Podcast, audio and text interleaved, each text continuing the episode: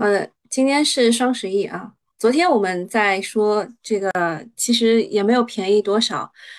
我还是根据我以前的习惯，在昨天晚上十点钟开始买东西，然后一看，呃，A 五零，想，嗯，那多买一点吧，啊，就是股市可能会为我买单。呃，昨天晚上我是从十点钟开始买，买到十二点多，但我发现很多人他们在第一批的时候就已经买好了。也没有人跟我抢啊，没有什么断货的这种概念在。好，我给大家看一下昨天晚上的情况。昨天晚上呢，哦对，有这个有有一个图可以跟大家总结一下啊，就是美国指数呢，道琼斯涨了不多，纳斯达克涨了百分之七点三五啊，然后标普涨了百分之五点五三。那你就可以看得出来，呃，就纳斯达克相当于我们的创业板，就是，呃，昨天他们发生了一件事情，就是他们的 CPI 呢是本来预期是七点九，但后来发出来是七点七，就是超预期回落了，啊，那么就证明他们的这个施压是就加息啊什么的，就这个事情加息加缩表是起到成效了，然后又有官员出来说，可能最高加到四点五，然后下。下一次十二月份呢，加五十个基点这样，啊，就是这些消息让让这个股票啊，让他们的美股涨了。那我们的富时 A 五零是跟涨的，但是涨的并不是特别多，就人家涨最多的是七点三五，最少的是三点六九，对吧？那我们跟涨了百分之二点七一，啊，也是这样拉上去的。那么你们可以看到，啊，从 K 线图当中来看，就是不是连续回调三天吗？啊，一根阳线又拉回来了，是这样的一个情况，所以，呃，对大多数人来说呢，就是它是一个比较开心的日子吧。啊，今天就谨防从谨防高开低走啊。嗯，昨天，呃，我我大概是五点钟给的标题嘛，所以我并没有预期到这件事情。啊，我并没有预期到他们的 CPI 的事情。那。在我看来，现在这个市场一天一个黑天鹅，这次轮到了半导体。就当时的我啊，就是市场呢有很多的小作文，现在小作文就靠小作文来调控 A 股的节奏，并且市场还都很相信这些小作文。啊，多日不见的小作文又见股市，受小作文提到的中芯国际暂停采购国内设备一年以上这个传闻的影响。半导体指数昨天跌了百分之五点五，中芯国际收跌超百分之二。传闻指向发布为华东某券商的分析师助理。经记者了解，这个呃小作呃其实他他没有说小作文系谣言，这个助理啊他说我没有发布过这个小作文啊，和这个券商研究所是无关的。听问出了什么事？指数期货飙这么嗨？啊，待会儿会讲到的，而且我刚刚已经讲过了，你可能来晚了。呃，下一个事情是，呃，施洛德近七个月减持了一点六呃零一点零六亿股的长城汽车的 H 股啊，你们可以看得到啊，就是巴菲特减持的比亚迪也是 H 股，呃，施洛德减持的长城汽车也是 H 股，有一点什么意味啊？昨天半导体被小作文给吓死了，就传中芯的招标情况减少。然后昨天还有锂矿被长安的老大给吼死了，因为他在炮轰上游、炮轰上游。嗯，这个就我现在的这张图是，呃，就是买方和卖方群里面传的比较多的这张图，说近日呢，啊，今日有较多的朋友咨询晶圆厂停止招标的消息，统一啊回应如下：第一个说是 SMIC 的产能建设。目前仅有中兴、绍兴是公开招标的，其余的产线都不是走公开招标这个路线的。但凡提到啊提及招标取消，都是假消息。第二个，美国禁令之下，十四和二十八贡献的设备采购短期会受限，但是也有折中的办法继续扩产。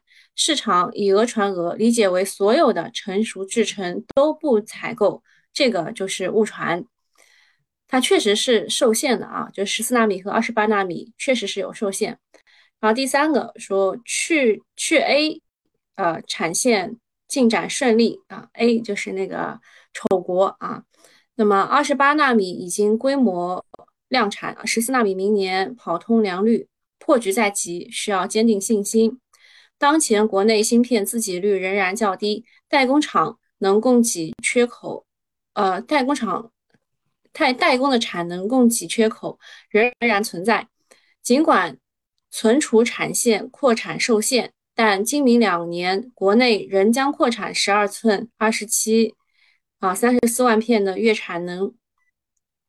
当前国产设备化率不足百分之二十，继续看好国内半导体资本开支和设备国产化机会。我刚刚读的有点磕板啊，主要是我这边有点吵。嗯，就是他就是这个意思，就是有些事情是真的，确实是十四纳米和二十八纳米贡献的设备短期是受限的，但是有办法解决的。那么后面又又跟了一个这个这个传言。啊，说呃某什么对吧？停止了设备采购等各种的谣言。据了解，目前的成熟工艺占整体百分之九十二产线，无论进度还是国产化率都是在加速的。极个别，比如说卡在美国禁令的十四和呃十八纳米会短期受到美呃受到影响，并等待国产去 A 方案替补外，其他所有的都是正常加速推进的方向，就是全面基于国产设备的扩产。可能受影响的是，呃，那个由于自身国产化率极低，扩或不扩都不影响的国产的订单。传言是以偏概全，中芯投产是完全不受影响的，啊，然后二二年投产十万片，什么什么都是这些成熟成熟工工艺，然后二三年投产的十五万片当中，嗯，有有一些啊，有一些啊，也是成熟工艺。啊，就是不受影响的。那么昨天中芯国际 晚上啊，就是直接就发了第三季度的净利润同比，同比是增长了百分之五十一点一，全年营收同比增长百分之三十八。啊，然后呃呃，我跟任生老师聊天嘛，他说昨天中芯国际把三季报这个拿出来看，呃，就是它的支出提高了很多，就打脸了那个小作文。美国不和我们玩了，肯定是要加速国产化的啊，就是去 A 化啊，这个叫你们以后以后听懂的，就是去 A 化。为啥这样小作文还这么有市场？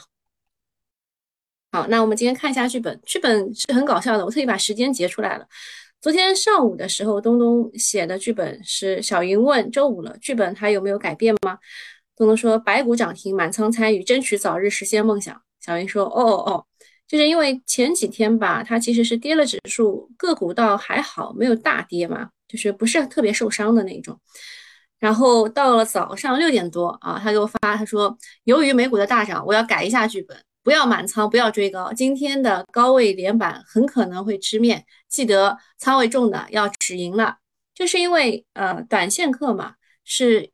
就是一定要看情绪的，他之前对情绪的判断还是挺准的，对吧？所以今天情绪肯定会比较高潮，还有好多人跟我说连夜开盘吧，我怕夜长梦多啊。呃，花哥哥说指数连续调了四天啊，今天预期是震荡后的突破，依然是积极出手为主，加上丑国那边 CPI 回落，美股大涨直接会影响大 A。但是要注意，今日如果大幅高开，可以先高抛手中的股票，等回落之后再接回。题材快速轮动，不要轻易在拉升的时候去追高，容易挂在山顶上啊！这点两两个人都提示了，不要追高，不要追高，不要追高。重要的事情说三遍。呃，下面一个事情是它呃这个美国 CPI 的事情。呃，美国 CPI 呢，肯定是一个。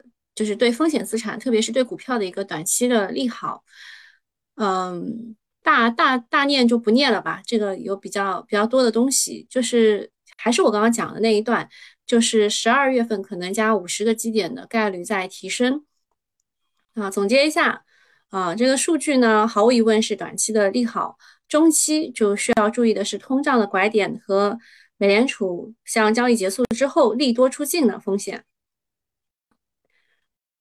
昨天利好很多啊，就是，呃，还有一个，呃，花哥哥问会不会是作假的数据？毕竟中期选举，哦，也有可能。但是你看他的失业率什么之类的，也是也是就是往上走了，就是失业率提升，就证明他们经济开始往不好的方向走，就是他的加息是有用的。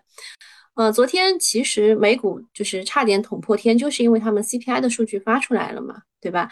然后其实我们呃国家还是有一个利好，我我们自己有一个利好，就是防疫的微调啊，防疫的微调是符合之前很多小作文的预期的。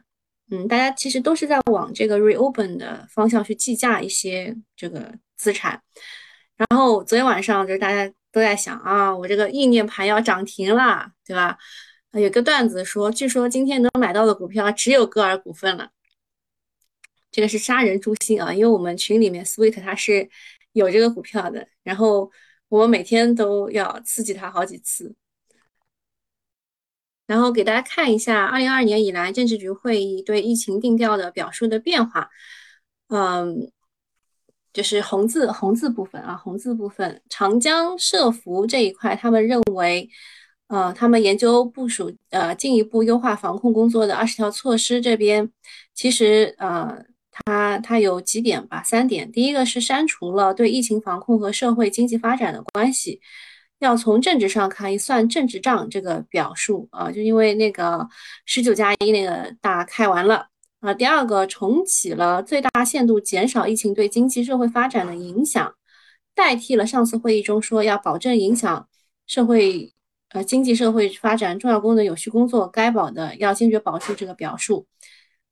然后就是我我个人觉得它是稍微松一点了。第三第三个是增加了。要坚持科学精准防控，大力推进疫苗药物研发，提高疫苗药物的有效性和针对性，纠正层层加码、一刀切等做法，尽快恢复正常的生活秩序，绝不能等待观望，各各行其事。啊，不变的还是它的总策略和总方针啊，就是有一点点往往那个就是好的方向去发展。啊，然后总结一下，总结一下就是两两个好的点，一个是美国不加息，啊，哎呦，比如说美国不加息，我应该这样写，美国加息放缓，啊，就可能会放缓，美国加息放缓，利好成长股和制造业，然后我国防疫政策呃的这个这叫什么精准，对吧？影响。是消费股，像是旅游航空，嗯，还有白酒，还有免免税啊，这种都是消费股。当然，看电影也算啊。那昨天其实是欧洲，呃，欧洲那边德国涨得最好，因为德国是制造业，而英国是服务业，就他们的涨的逻辑跟我们可能是不太一样的。就是我们大多数人昨天先是看到了防疫的这个。这个事情，然后大家想的还是以消费股为主的，但是美国昨天的上涨其实是往成长股和制造业那方向去走的，啊，你看，就是英国昨天才涨一个多点嘛，德国涨三个多点，啊，就是我们现在担心的是什么？就是市场它只有这么多钱，它在前几天很乐观的时候，也只有一万多亿吧，一点一一万亿，对吧？就呃，我我个人认为可能是一个普涨，就是它可能会从消费股涨到成长股，涨到制造业啊。但是普涨肯定是也是有先有后的，但是怕就怕来一个高开低走，那就很衰了，就对信心的一个很大的打击。上海开始下暴雨了，暴雨真的是暴暴雨啊！什么情况？像倒下来的雨一样。中共中央政治局常务委员会召开会议，研究部署呃优化啊，这是优化啊，下下面下次我就记住这个词了啊。这个互联网大厂也要优化人员，我们这个防控工作也要优化啊。首先呃，他多次提到了科学精准啊，是一个优化的主要方向。多次提到了疫苗和药物啊，要大力的推进疫苗的药物的研发。所以最近这个新冠药、中药疫苗都是多次爆发涨停潮。呃，不过呃，那二十条的具体措施在通告当中没有看到，估计过几天会出来的。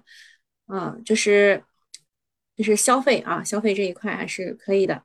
然后十月的 CPI 的预期，呃，这是美股的事情啊，美股，呃，美股它缓解了，我们应该也能带一带我们的估值，对吧？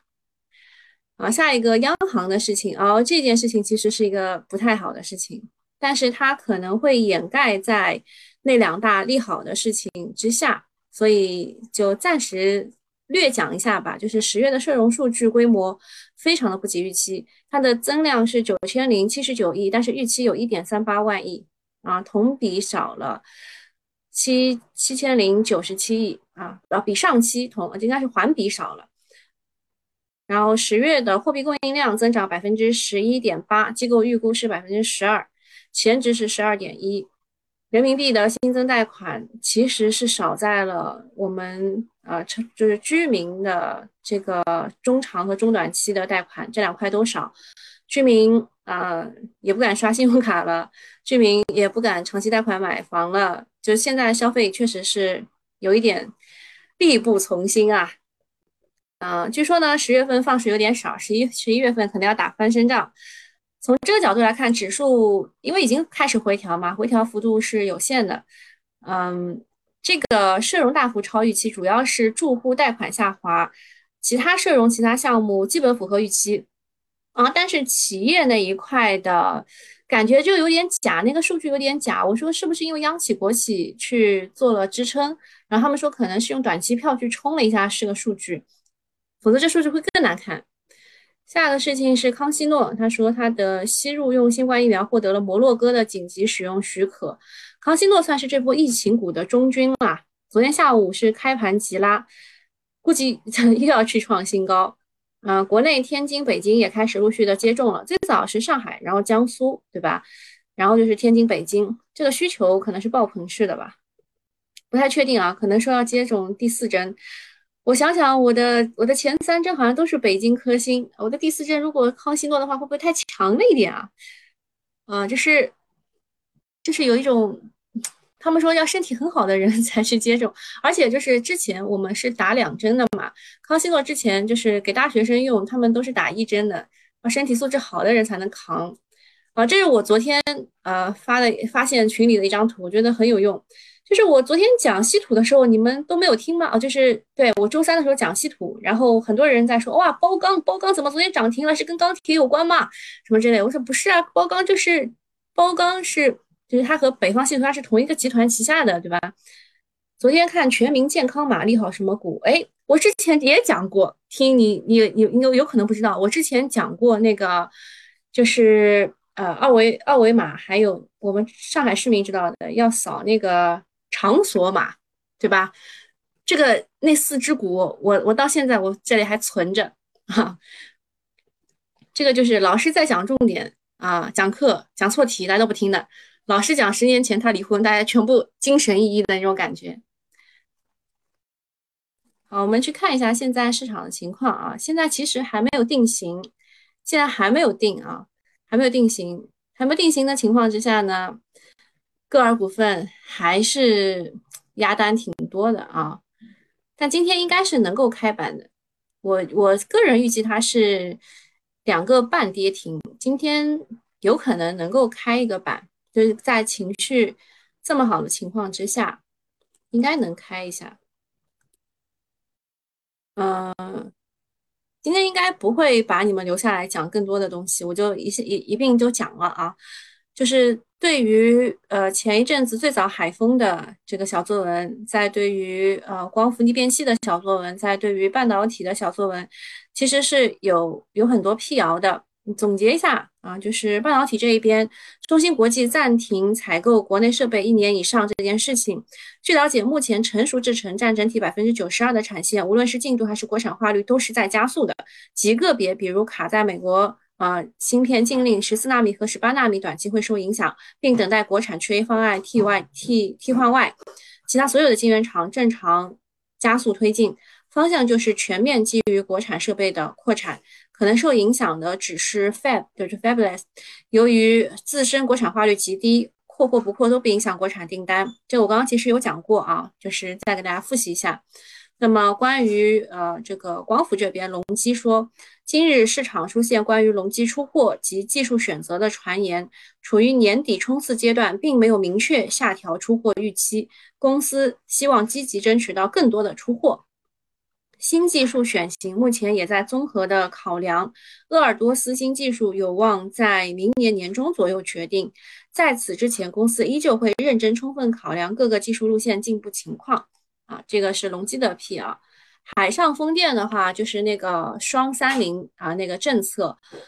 然后大家就看了一下杭州杭州湾海风竞配工作方案，都不是双三零的，就是三十千米和三十米，这个两个都不是。